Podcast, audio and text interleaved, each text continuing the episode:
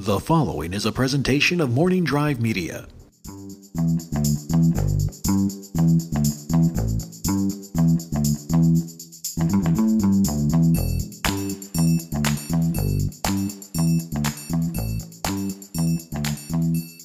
It's a look at the headlines, the great moments, the numbers, and the love and nostalgia that makes us baseball fans.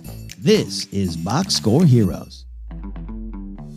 Hey everybody, Ken Napzok here for another edition of Box Score Heroes. And yeah, we have got the only baseball power rankings you need coming up in the second half of the show. We got your calls for the moments of the week, talking about uh, the week pass and looking ahead. And we are definitely looking ahead as we are in uh, basically the final week of the season. I know this was going to be a quick season. This was going to be a sprint, but we're already here. I feel as though it's March, and now I have to make plans for October in life. That's what we got going on here. But it's fun. We're going to talk about that, uh, talk about uh, the playoff changes and what it might bring. But we have got teams in the playoffs. All right. Last week I talked about, hey, you know, my Yankees are starting to lose a little bit, starting to fade and fall in the standings. And, you know, that uh, sometimes gets me more interested in a weird way. And I still stand by that. But this week, this week certainly tested that theory as uh, those upstart Blue Jays went three and seven during this week, and the Yankees went nine and one, and now the Yankees are firmly in second place and have clinched a playoff spot.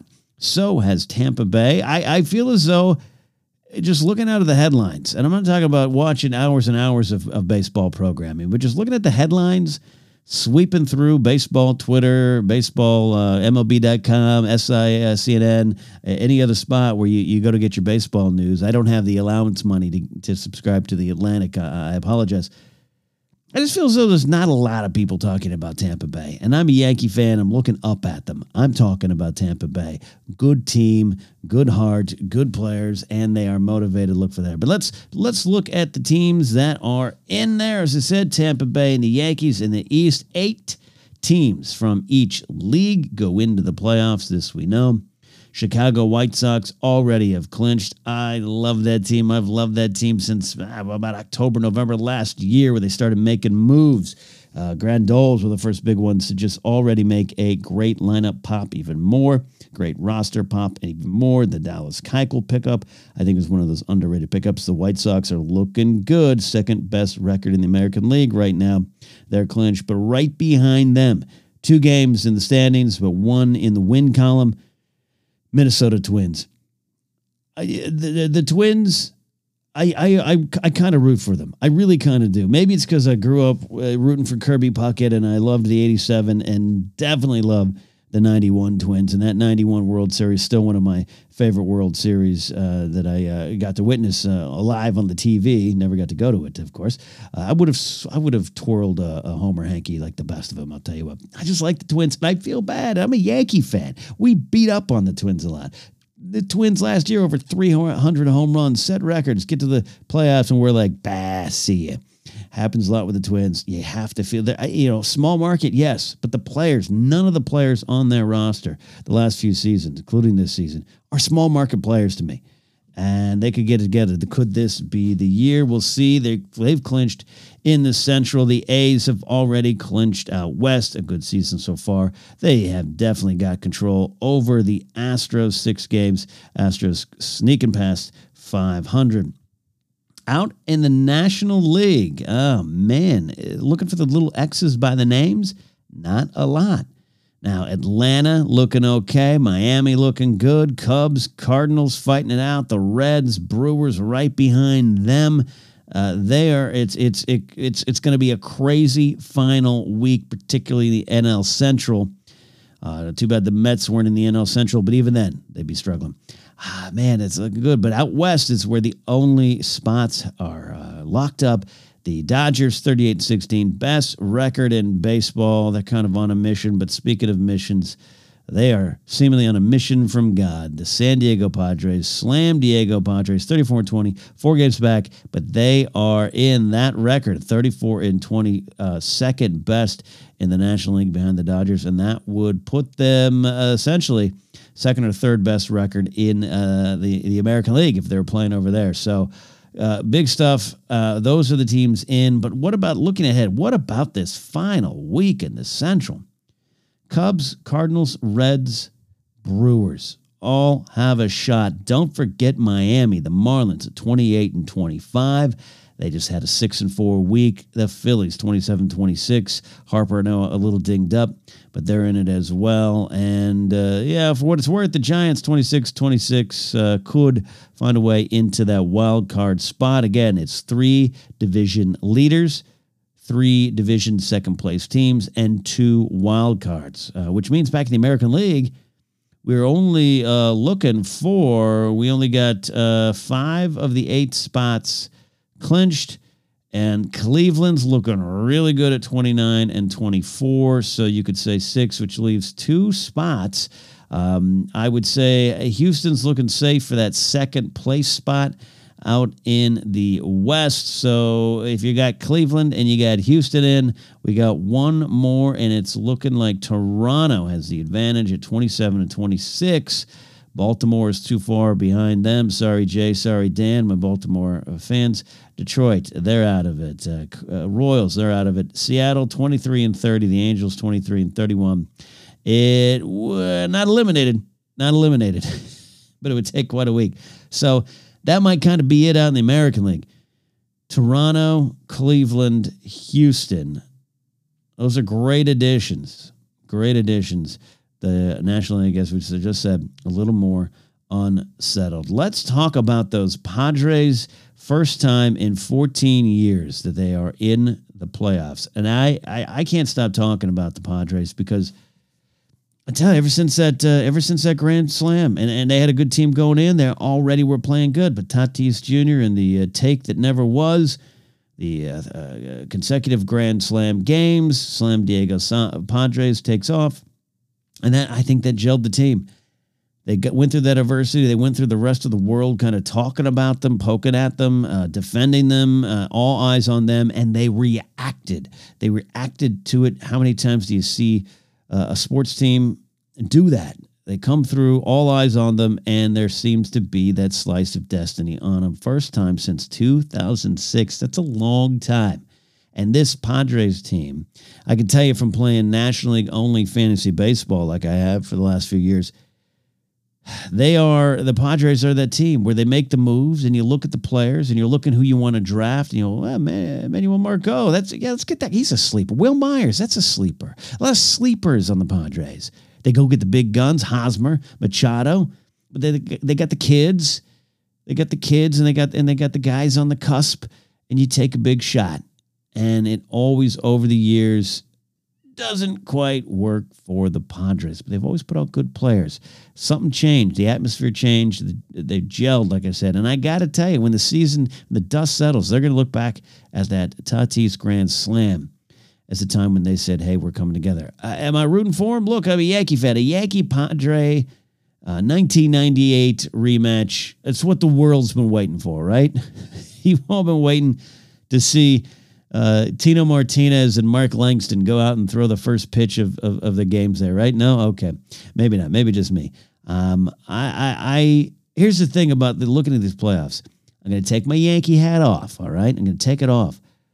I, am excited to watch the White Sox play. I'm I'm excited for the Oakland A's. They have had such you know decades now, decades going back to '99, 2000, and the Moneyball teams, of putting so many good players on the field and, and doing it in their own way, can they finally get over the hump? The White Sox, they had the big revival in 05, but they put together a team. I like a team getting rewarded for doing that. Same with the Twins. Tampa Bay, I, they have that underdog vibe, even though the Yankees are looking up. There are some great teams going into this season. But I got to tell you, I'll say right now, I'm I might be hitching my horse. I don't own a horse, but if I had, I'd hitch it to those Slam Diego Padres and I'll stop calling them Slam, Slam Diego at some point. Not yet, not now. As far as the Dodgers, they got something to prove. There's a if there's a destiny vibe in San Diego, in that Cinderella destiny kind of way, uh, the Dodgers have the other. I don't want to say other destiny, but they got the other thing going on. Determination. They know COVID season or not, it doesn't matter to them. The window can only remain open for so long. It can only remain open for so long. They know with their manager, coaches, players, they got to start getting it done. And all the trash cans being banged upon and all the virus shortened seasons, it doesn't matter.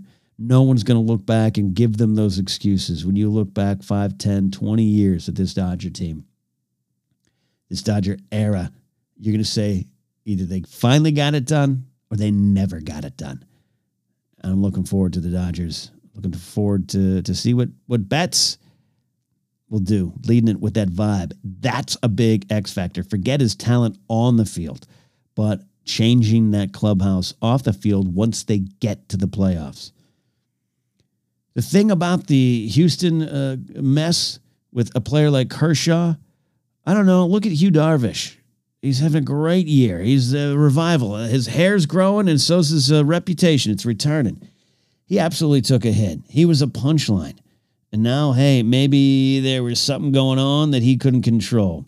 But with that gone, whether if that's the reason or not, players, eh, their skills erode or their skills change. Their success, uh, the numbers are up and down. I'm not saying it all has to do with the Astros banging on a trash can when it, it comes to Yu Darvish but it's out of his mind. He knows he gets to look at that. Remember, he was tweeting like a madman, and people were loving it in the offseason. Just kind of like, oh, cool, y'all, y'all ruined my career. Thanks for that. But that is gone. That is no longer over his head, and look what he's doing. Can Clayton Kershaw take that into the postseason to do the same thing? He failed or struggled. He's also had some wins, but he's failed or struggled prior to the Houston World Series and the trash cans uh, heard around the world, or eventually heard around the world. Um, but he's also struggled mightily afterwards. And I can tell you, living in LA, mm, I don't listen to a lot of sports talk radio anymore, but just seeing the headlines, going around and seeing a newspaper at a diner, hearing the conversations, it's about Kershaw and about what he doesn't do in the postseason. I have to think, I have to wonder, as he looks around his team and thinks, yep, this is this is getting towards the end for me too. Uh, not that in terms of retiring, but in getting towards the end of this run with the Dodgers. If we don't, we don't, and we'll always be remembered for that. But I wonder if he just feels oddly justified, much like Darvish. See, I took those hits, Houston and Boston a little bit. We forget Alex Cora, what they were doing there. Is it as was it as bad or as in depth as Houston? No, I think there's other teams too. They just didn't get caught or got sat upon and Houston takes the heat. Deservedly so. Deservedly so. Don't forget Boston. But if you're Kershaw and you're looking at those two struggles, uh, those two postseasons full of struggles and some big failures and some big negative headlines, he's not one. I know. I I, I could. I, he he would not blame any of that. He would not blame any of that. But spiritually, psych, psychologically, that being something you can go, hey, it might not have just been me. Now we can go go get it done. Exciting to watch. Dodgers Padres. If it would come down to them in the NLCS, I think we'd have ourselves a doozy. And that leads to the next couple things here I wanted to talk about as we look ahead this week. What happens? What happens when the World Series winner is crowned? I ask again, how will we treat them? Now, 5, 10, 15 years. How will we treat them? We've talked about this before. Tom and I have talked about it on Behind the Bag. But I bring it up again because now we're here. The playoffs are about to begin. Someone's going to win. Are we going to downgrade them? I know it's been. I've had conversations with friends who are Dodgers Dodger fans. Uh, yeah, what do we do? If Dodgers win, you know, you you you almost want to shrug and just put your throw your hands in the world up in the air and just say, what, what in the world could we have done? We didn't win. When we had a chance, and uh, and uh, you know uh, the previous uh, our previous chances in uh, what 2017, 2018, uh, and now um, we're going to struggle again, not do it again, or or or you know, and or we win, and you all say, yeah, whatever, it was a short season. How will we treat them now that we're actually on the store? And and this is where I, I go to MLB.com. I enjoy going to MLB.com. I enjoy getting my news uh, from them. I know there's a lot of other spots, like I said, uh, SI, um, ESPN, wherever you want to go. Um, MLB, the TV show's great, but you know, uh, I don't, I know, don't overlook MLB.com for a great source of news just because it's, uh, it's, it's the league's website. Anthony Castrovince had a great little article up there about the past playoff format changes in baseball history. Just brought some great baseball, including some upsets and upstarts, as he says. He says playoff changes have brought amazing, uh, apostrophe in the end of that, results. He highlights 1969, 1995, and 2012. This eight team in a league, short playoff season, you know, we talked about it a lot. I still think it's it's what they had to do. I think it's really good. And it's not going to stick. I don't think it will stick. Maybe. We'll see though. But I'm excited. I'm really excited as we are on the door of the playoffs because Anthony is right. You go back to when the game changed. We, oh, I, am a purist at times, which is weird because I grew up in a post DH world. I'm a purist, right? And I, sometimes I don't even know why. It just seems like it's ingrained into your love of baseball. You know, you you watch Ken Burns baseball, you watch the documentaries, history, history, history, history. But the game has to change.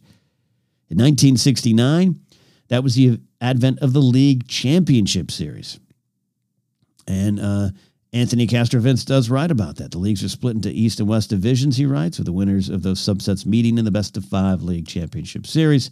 As we all know, didn't become best of seven until 1985. And what happened there? You had the Orioles and Twins, uh, Mets and Braves. It was 1969. It's interesting to note, and Anthony knows too, that the, the Mets actually won 100 games. The Braves won 93, but the Braves were favored. Heron, Heron, Hank Aaron also known as Heron, apparently. Uh, Aaron, uh, Orlando Cepeda. Uh, Cepeda was a, a great player. Um, uh, a lot of great players on that uh, 69 Braves team. A lot of them in that era. Davey Johnson, right? 40 home runs. Don't forget that. So I get it. They're more the veterans. And you had the Mets doing something. No one thought they'd do this. 100 wins. Just no one thought that. So I get it. I get it. But the Mets win. And so there you go. The first big change that people hated gives us the Miracle Mets. That becomes part of baseball history. Then we have 1981, and we've talked a lot about that, that it was the uh, strike season in the playoffs. Uh, Anthony uh, Castrovince writes uh, the 1981 season was a mess, and it was split into two halves. Uh, the Reds and uh, Cardinals, who had the highest winning percentages in the National League, did not make the playoffs. That was part of the mess. Then you had a crazy postseason. The Yankees and Brewers, Dodgers, uh, Astros, Expos and Phillies. You would go on to have a great series, Dodgers and Expos. The Rick Monday home run. Uh, as a Gary Carter fan, the the pain and frustration on Carter as his head hangs and the glove hangs after Monday hits that home run. Uh, I love that and, and hate that. It's part of my baseball memory. And I don't even didn't even really watch it live. Just as a Gary Carter fan, I studied that moment. That all led to the Dodgers and Yankees and a pretty darn good series. And no one, as we, we said before, but no one really talks about the 81 strike season. They talk about just that the playoffs, and the Dodgers win. The Dodgers win. And we don't look back now and, and think of it any, anything other than a win. But the changes go on. I'm glad he focuses on 1995 and 2012. 2012, of course, they add the other wild card game, but that's because in 1994, remember, that was supposed to be the first postseason with the wild card and the three division format. And I, this is this is where I look at myself and I go, my love for the history of the game my respect and admiration for the history of the game put me on a path back in 1993. Uh, I was in high school, graduated 94. By 95, I'm in college when uh, the Mariners break my heart by defeating the Yankees there and then Martinez hit. I was just fist on a table against the wild card. I liked it in the NFL. It was still relatively new, but you know, wild card just seemed like a football thing. Seemed, seemed like a thing to help my Dolphins get into the playoffs because we couldn't overtake the Bills. I didn't want it in baseball. That's not how it's done. We have two divisions, I'd say, and that leads to a league championship series, which is now a best of seven, and that leads to the World Series. That's how it is, and that's how it should be. I'd probably say it with a little bit of higher uh, pitch, though. That's how it would be. That's how exactly how I sounded in 1993. 94 comes along. We don't get to see it. The strike takes that away. 95 is the first one. As a Yankee fan, I am watching the, I, as I'm speaking to you, I'm watching the highlight replay over and over and over. There's Griffey, he's rounding third. Gerald Williams, Ice Williams with the throw. Uh, to Leyritz at home plate. Too late. The Mariners. the Mariners move on. Take on Cleveland. Cleveland would defeat them. I'd be so happy. I'm going to take my Yankiness out of it. That was a great baseball moment. It was a great baseball postseason and some great games in that Atlanta Cleveland series. And it was after that that I went, ah, wild card seems all right. we seem okay. 2012, they added one, and it just, uh, hey man, it just, I think it works. I think it works. It's added some urgency.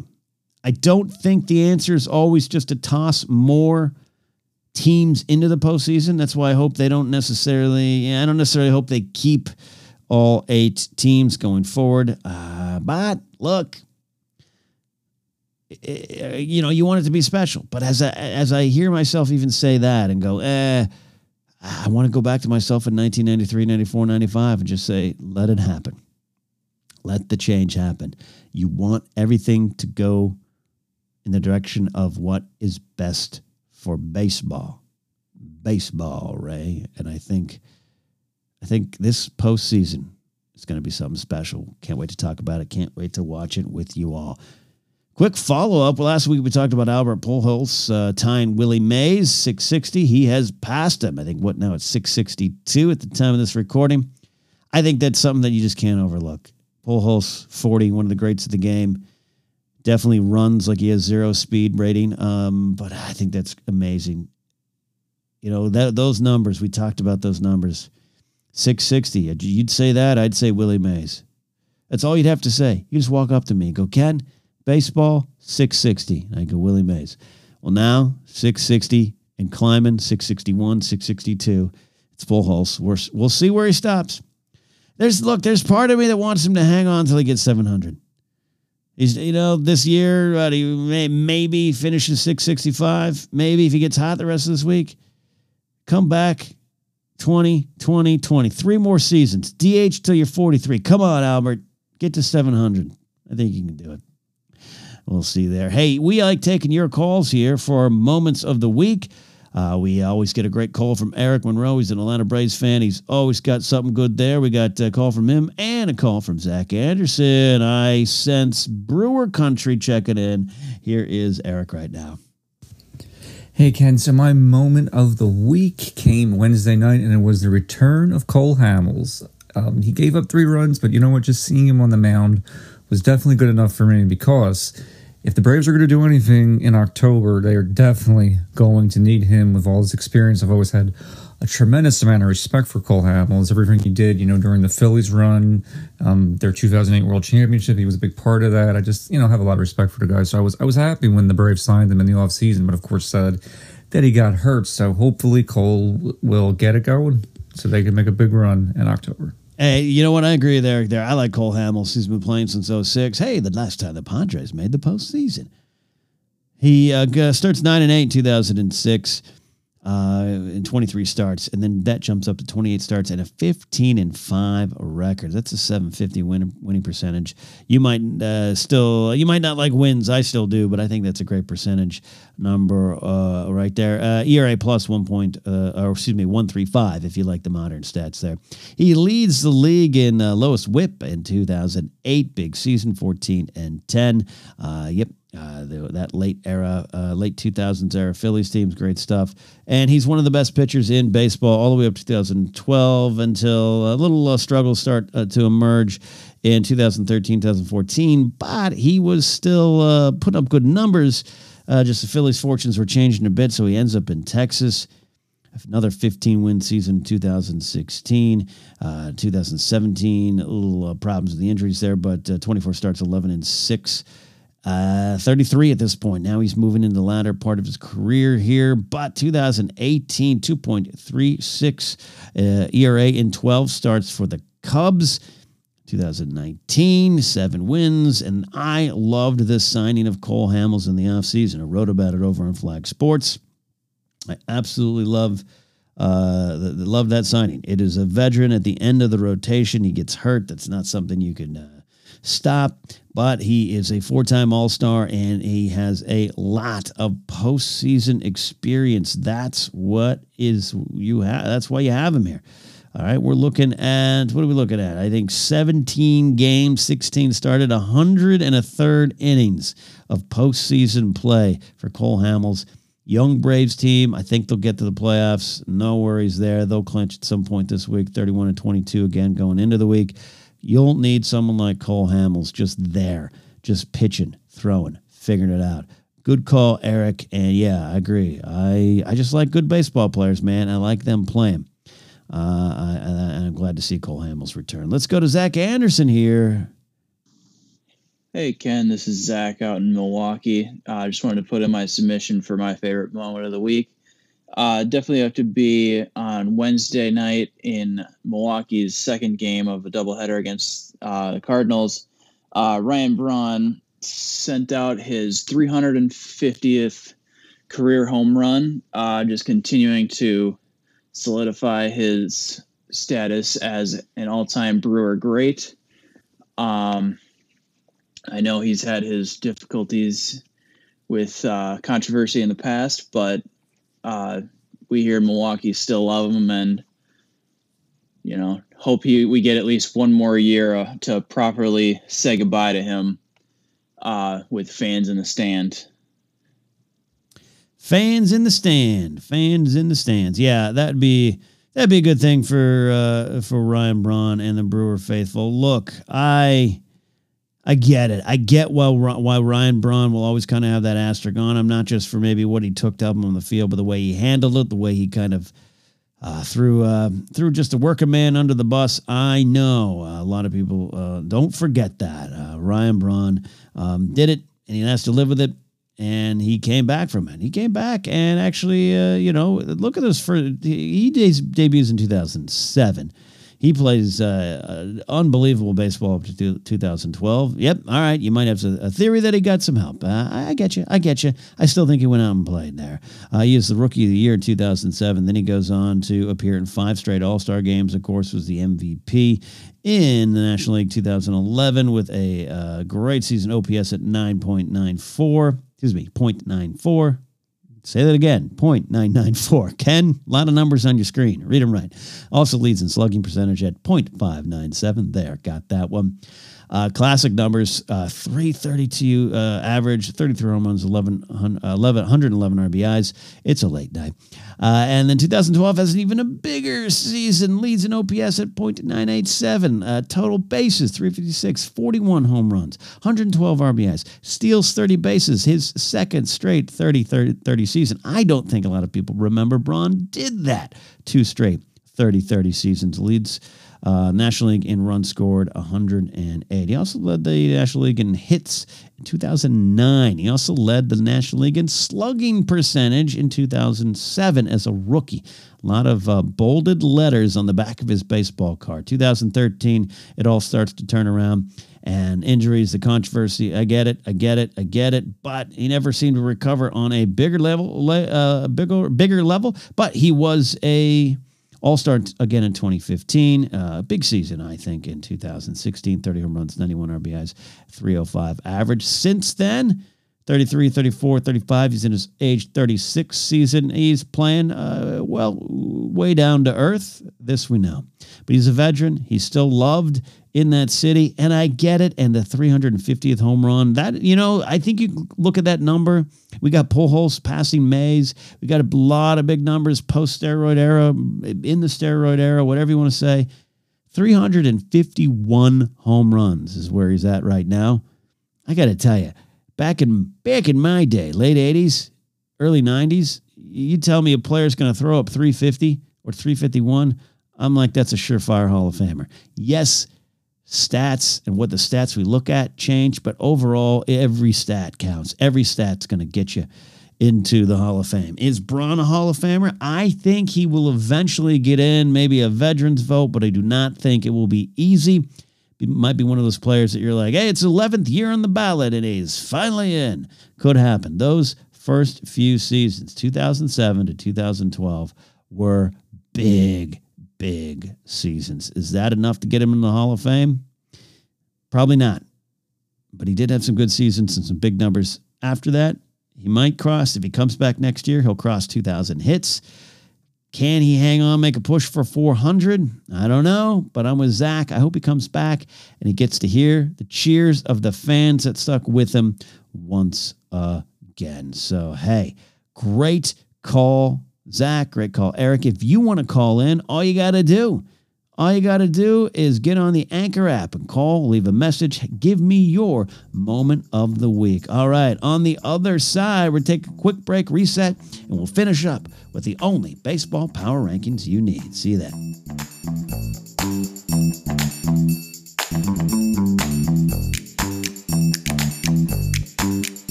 Hey y'all, what's going on? This is Kojak. I create music that can be found both on YouTube and SoundCloud, and now I'm a recent streamer on Twitch.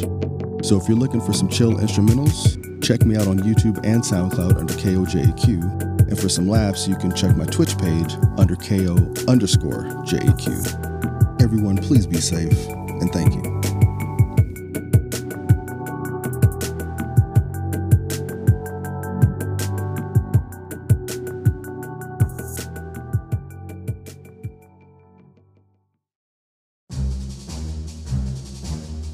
Well, hello there. This is Lauren Romo, one of the co hosts of the Galactic Podcast. We are two gals that just talk anything and everything within that galaxy far, far away. Come join us for the Star Wars discussions. Stay for that silliness. You can find us on Apple Pod, Spotify, Google Play, and Podbean. Follow us on Twitter at the Galactic Pod. And as always, may that force be with you.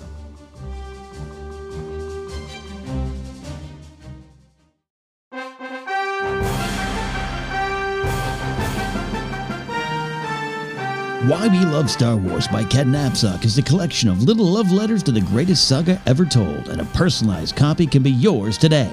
Just go to kennapzok.com and choose the Shop tab. There, you'll find options to purchase exclusive poster art designed by movie trivia Schmoedown star Janine Bryce, a signed copy of Why We Love Star Wars, and collector knapsack file cards. Already have a copy of the book but still want an author signature? Then check out the book plate package. Get a signed book plate sticker and a 3D printed keychain sent straight to your spaceship. Go to kennapzok.com for pricing and shipping information.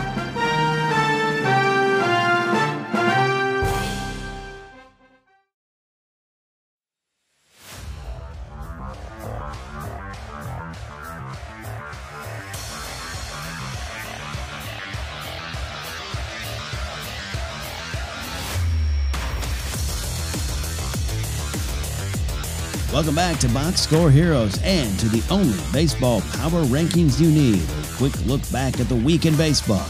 Power is power, and here's how we rank it. All right, diving right into the power rankings for this week. Number five, Josh Donaldson kicks some dirt and stands his ground. Did y'all see this? He had a big home run this week. Big dime, big fly here for the Twins, and then he got thrown out as he crossed home plate. He uh, kicked some dirt across the home plate and had some problems. Uh, he had some problems with the umpire. He had some words with the umpire, and there was uh, what's interesting uh, is he he stands by it. What had happened is for those who who didn't pay too close of attention, the pitch before the home run, he takes a strike on the outside. It's against the White Sox. Dan Bellino calls it a strike. Donaldson's barking at him, but Donaldson asks him, and you do see it, hey, uh, where was that? Now, there's already stuff going on. There's this, the, the, the Twins and, and manager Rocco Baldelli uh, uh, had some uh, thoughts on uh, Bellino's uh, calls, the series, um, or previously. So, you know, there may be some history there. I don't want to completely say the ump is guilty here, but as he crosses home plate, Josh Donaldson kicks dirt over home plate and he's tossed. He's tossed. But this is what's interesting. This is why he's definitely. It's not just a weird, fun moment, and this is something that hey, uh, um, you'll you'll see highlights on for years to come. Josh Donaldson stood by his decision. Says the Major League Baseball umps have no accountability. He says, and I'm quoting, if the umpire consistently isn't doing his job correctly, that's affecting our careers. That's affecting our success.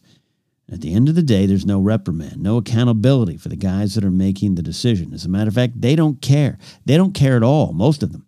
They just want to get the game over with for the most, most part. And it's pretty sad because guys are making six figures a year, talking about the umpires, and there's no accountability. He goes on to say, uh, it doesn't matter to them. They don't realize we're playing for our families. We're playing for our livelihood. So, all right. This is interesting. I I I, I love umpires, and and you know we're we're uh, we're friends with uh, John Kaiser here. We're gonna get him on the show at some point, trying to work at the schedule. But his father, the late great Ken Kaiser, very colorful umpire.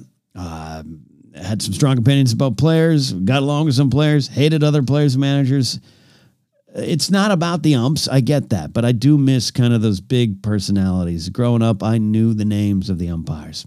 Nowadays, uh, you know, maybe I'd have to check with a younger fan. I know it's going to be a little different for me. Uh, I'm past my baseball watching prime. I love it. I don't have every little detail in my head like I did in 1988. Um, I know Hunter Wendelstedt because he's Harry Wendelstedt's son. You know, that's the kind of stuff I know. I don't know Dan uh, Bellino uh, from uh, Dan Bellagio, who is a m- name I just made up, but he's probably umping down in the double A's. Um, I, I, I always want to defend the umpires. They got a tough job. Uh, look, a lot of tougher jobs out in the world, but in terms of baseball, it's a tough job. You got to make decisions, and they do. The pressure's on them. Remember Jim Joyce blowing that uh, perfect game for Galarraga, Armando Galarraga. It broke his heart. I, and I'm okay. Maybe you reverse that. I think maybe you go back and reverse that. Instant replay would have absolutely changed that. Like if it counted, instant replay was alive and well back then. But if it had counted, and if you can change the calls, it would have happened. When he got, he would have got a perfect game. I mean, it was a clear perfect game. So human error is part of it. I don't want robot umps. I don't want C3PO calling balls and strikes. I really don't. I really don't.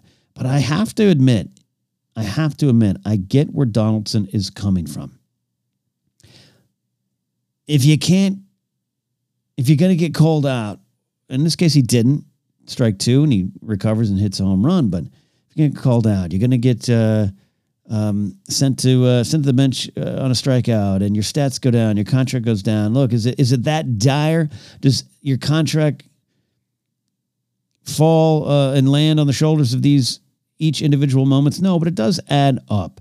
And I think what happened last year, I, I always sometimes look around and go, what's the tone and temperature of the baseball fandom, including players, or maybe more importantly, ex players who now feel they can talk more. And the postseason last year, a lot of talk, a lot of discussions about the umpires and the changing strike zones. And even someone like me who enjoys the human element has to go, all right, if a lot of people are feeling this way, maybe there's some stuff we have to look at in the modern era. Again, with instant replay, it was something I would have said I was against, and now it's okay. I'm used to it. You're used to it. Any change comes along, eventually you're used to it and becomes it becomes the old. The new becomes the old. So Donaldson's point, I think it's well made. Well, kind of well made, but it's I understand it kicking dirt. Hey, it's a funny moment. We'll remember that one. It's like Lou Piniella throwing the second base bag, or just Weaver going at it with any umpire, or any kind of uh, weird baseball moment. We'll remember this one. Josh Donaldson getting tossed out of the game after hitting a home run. We'll see if his point is taken by anyone. Great story to emerge this week, and that's why it's our number four on the only baseball power rankings you need, and it is the power of naps. Nelson Cruz staying in Minnesota. But his much traveled career, he is 40 and playing well. And uh, this is not necessarily new, but it was in the highlight because a great article about Nelson Cruz and his naps. He must take a nap. 20 to 30 minutes before a game. It's part of his routine. He works hard. He shows up. He goes to the gym. He studies tape the night before. He studies tape the day of. He uh, uh, goes and takes his swings. He does everything he needs to prepare himself to play. He's in his age 39, age 40 season, and he's playing well. 314, 16 home runs in 50 games. 32 RBIs. He is over the 400 mark. Big career. Big career from a guy that uh, going back to the early 2000s when he broke in um, 2005 with the Brewers onto the Rangers, where he finally locks it in in 2009. He's got a great career, Hall of Fame career. You know, uh, yeah, you know, it's weird. You look at Braun, you think no, but I think uh, Braun's seasons overall that that run might have been more flashy than Cruz's. But a league leader in home runs in 2014 with the Orioles. Don't forget that year he played there. He's like Reggie Jackson. He is a multi-time All-Star. No big hardware. So we'll see. We'll see. I think Cruz is on the cusp. It would be a numbers vote. But he's a great player, and I loved reading the story about the power of naps.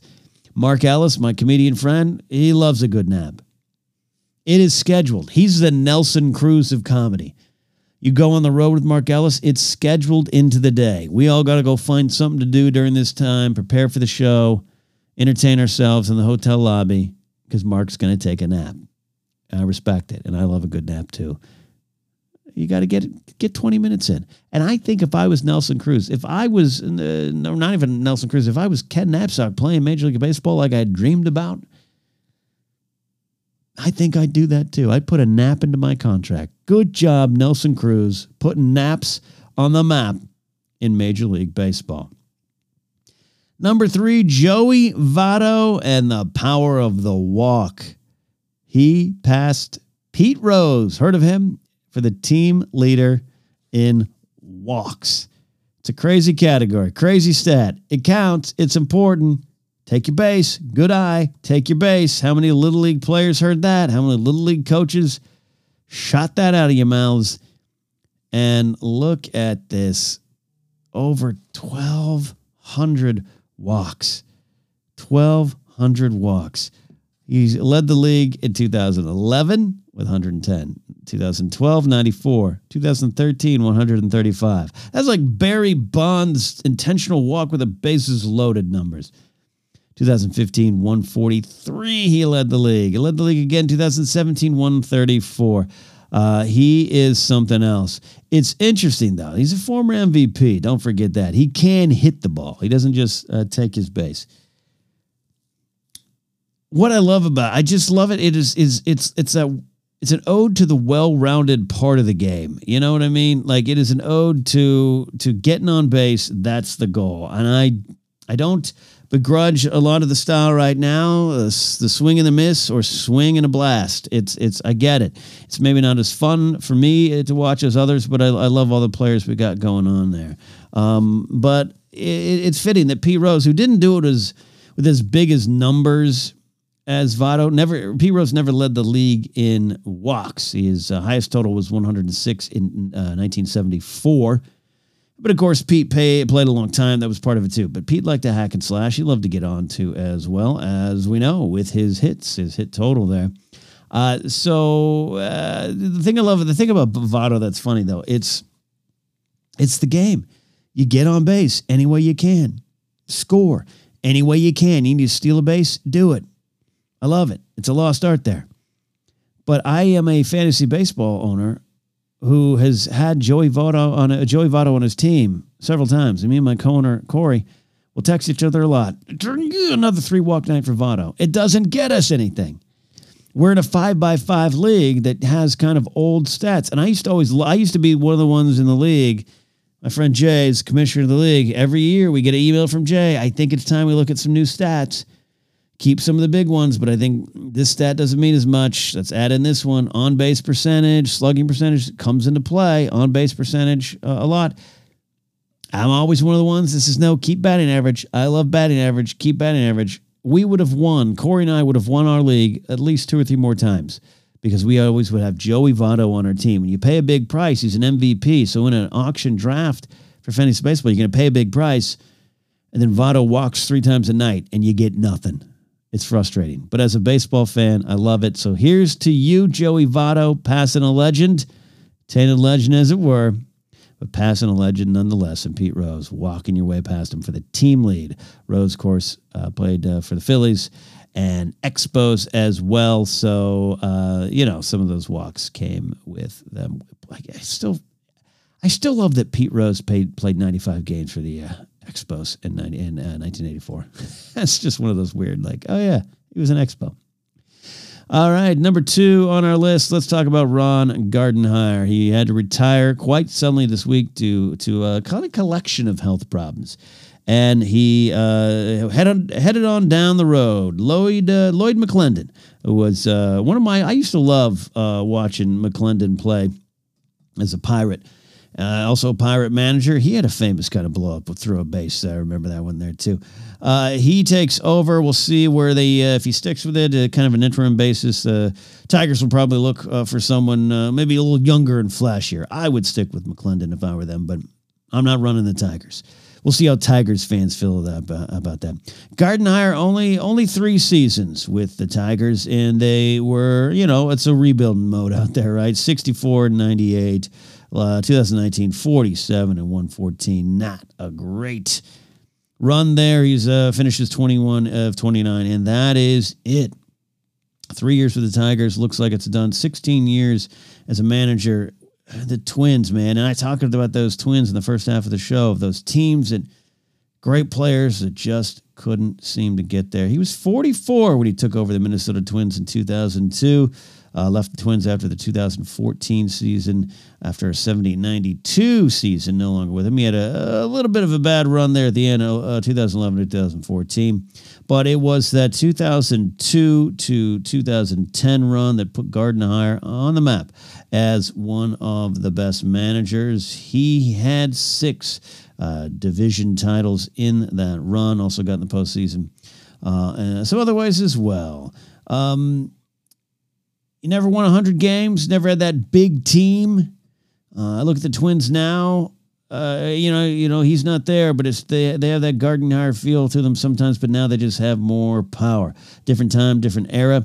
Coming into the game at 2002 as a manager. Uh, last played in 1987, by the way. I remember I remember Gardenhire as a, as a Met uh, backup coming up.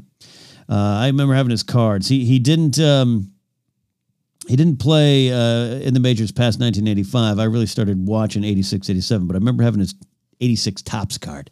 So when he took over for the Twins, I was like, oh, yeah, the Mets guy. Uh, fun little thing there. Started managing actually uh, by 88 uh, in Class A, worked his way up over there. So um, here's to you, Ron Gardenhire. Good baseball guy, good baseball manager uh, a variety of health problems, food poisoning recently, and with what's going on, decided just to step down. So tipping a cap to a good baseball manager. I love those baseball stories of, of the of the guy who had trouble cracking the major league level, getting the big uh, managing job. Never got to the World Series. That's a shame, but a good guy. So we'll see you there. Number one. Well, we got a bonus. We got a bonus. I'm going to put a bonus on this week's power rankings. Honorable mention: Clint Frazier, my Yankee Hit a big home run this week, playing well, but also on first base with the Red Sox. I'm sure you saw this story. Saves a bug, sees a bug, gets down, moves it out of the way so he doesn't step step on the bug. I really respect that.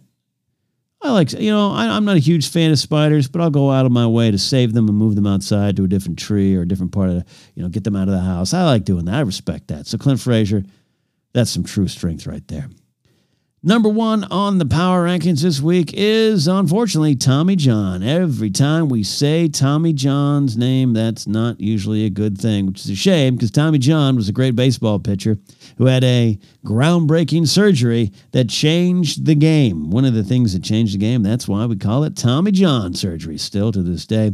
And Justin Verlander has it, and he is done for this season. He only played a one game. And if you remember when he played, he got the win, six inning win, his first start of the year, gave up three hits, struck out seven, 3,013 for his career.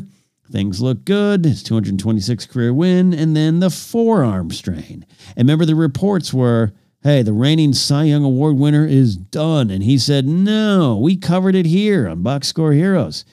No, no, no, I'm not done. We'll be good. Shut it down for two weeks. I'll be back. Never happened. This would have been a death sentence before Tommy John got that surgery. This would have ended his career, would have ended the careers of a lot of players. Just look at Sandy Koufax. If we had the technology, the medical uh, uh, know-how, know know know-how, and and uh, skills we have now, Sandy Koufax would have played a little bit longer. He might not have experienced the injuries he did at all, but he had to go. Verlander is 37. This is a time where you got to be thinking, I'm out. He will not be back in 2021. He would be scheduled to return in 2022. It's a long ways away when you're 37 and you've been hurling the baseball for a long time and making your mark since you were 22 and 23 in the mid 2000s for those Tiger teams. I, for one, want Verlander back. I like having those big names. I like those big aces, and I'm thankful that this surgery exists, even though people get it at a rate a lot more than they did back in the day. He is motivated. He says he will be back, and who were we not to believe him? Though he did say it was a forearm strain earlier. Hey, injuries change. Things get uh, serious when you think they're not. You gave it the old try. I want him back. I don't know about you. Astros stigma aside, don't worry about that. Just worry about the game of baseball. The game of baseball needs these big names. It helps. He's a legend. He's a veteran. And new names will arise. New names will move in and take his place. It'll be a different game when he returns in 2022. But I hope he does. And I hope I hope he does just doesn't return and toss a few innings and tip a cap. I want Justin Verlander to be back. Maybe not at that 21 win form of last year that got him his second uh, Cy Young award but maybe it's the Verlander that won 15 in 2014. Maybe it's that. Maybe it's not 300 strikeouts. Maybe it's 200. Maybe it's 180. But I want him back. I want him to matter. I think the game of baseball will be better for it. So, Justin Verlander, here's to you. Here's to you, Ron Gardenhire. And here's to your naps, Nelson Cruz. I appreciate all of you. All right, before we get on out of here, we do love taking a look at the uh, standings. Well, we kind of already did that, so we'll move to the other thing we love to do the league leaders. I love checking those stats. Let's look at the league leaders. This is an overall uh, lead. Uh, it's kind of a weird season, so we're not going to break it down by league. It is the baseball leaders. Batting average. DJ LeMahieu might be taking home a batting crown if he can hold on to it. And Luke Voit, man, I know I'm rubbing my Yankiness in your face. 21 home runs right now. He's having a great season. Jose Abreu leading with 53 RBI. Look for him to show the world what he can do in the postseason. Alberto Mondesi, 19 stolen bases. That stat I still love, leading the league. And Fernando Tatis Jr., 47 runs, leading all of baseball in runs scored. Uh, we are looking at uh, wins. Shane Bieber leading with eight saves. Brad Hand and Liam Hendriks. They've been at the top all year long. 13 saves. That's a stat I still love too. I know it's not a it's not as sexy as a stat as it used to be, but I like that one too. I like my stats. Shane Bieber also leads in ERA 1.74 and in strikeouts 12 uh, 112 strikeouts for Bieber. Can he get the triple crown? Pitching triple crown, the less heralded triple crown of the triple crowns, but I like that one. And whip Clayton Kershaw 0.75. I'm telling you, he's 32. He's been playing for a while. I get it.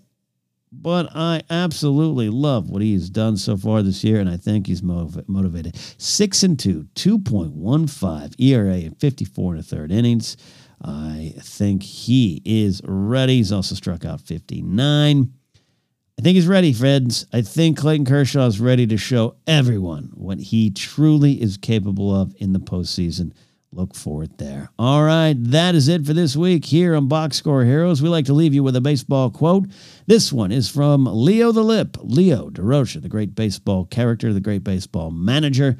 Just don't talk to him about that Cubs fall in 69. Baseball is like church. Many attend, but few understand. And I chose that quote because as we head into the baseball postseason on a weird year with no fans in the crowd and people still don't like the virtual sounds, the virtual fans, and I get it. But and we don't like the baseball format and the seven inning games and the runner on second and the DH in the National League a lot going on. But this has been a fun season, a fun time to watch baseball, and many just won't get it. The NFL is back. The NBA postseason is looking great, and people are having a lot of fun watching all that. Baseball will often get overlooked. It's just because a lot of people don't understand. So I am like Leo the Lip. I agree. Baseball is like church. Many attend, but few understand. If you listen, and you're listening right now, you understand. let's keep celebrating baseball. I'm looking forward to the final week as we head into the postseason. We'll see you next time on Box Score Heroes.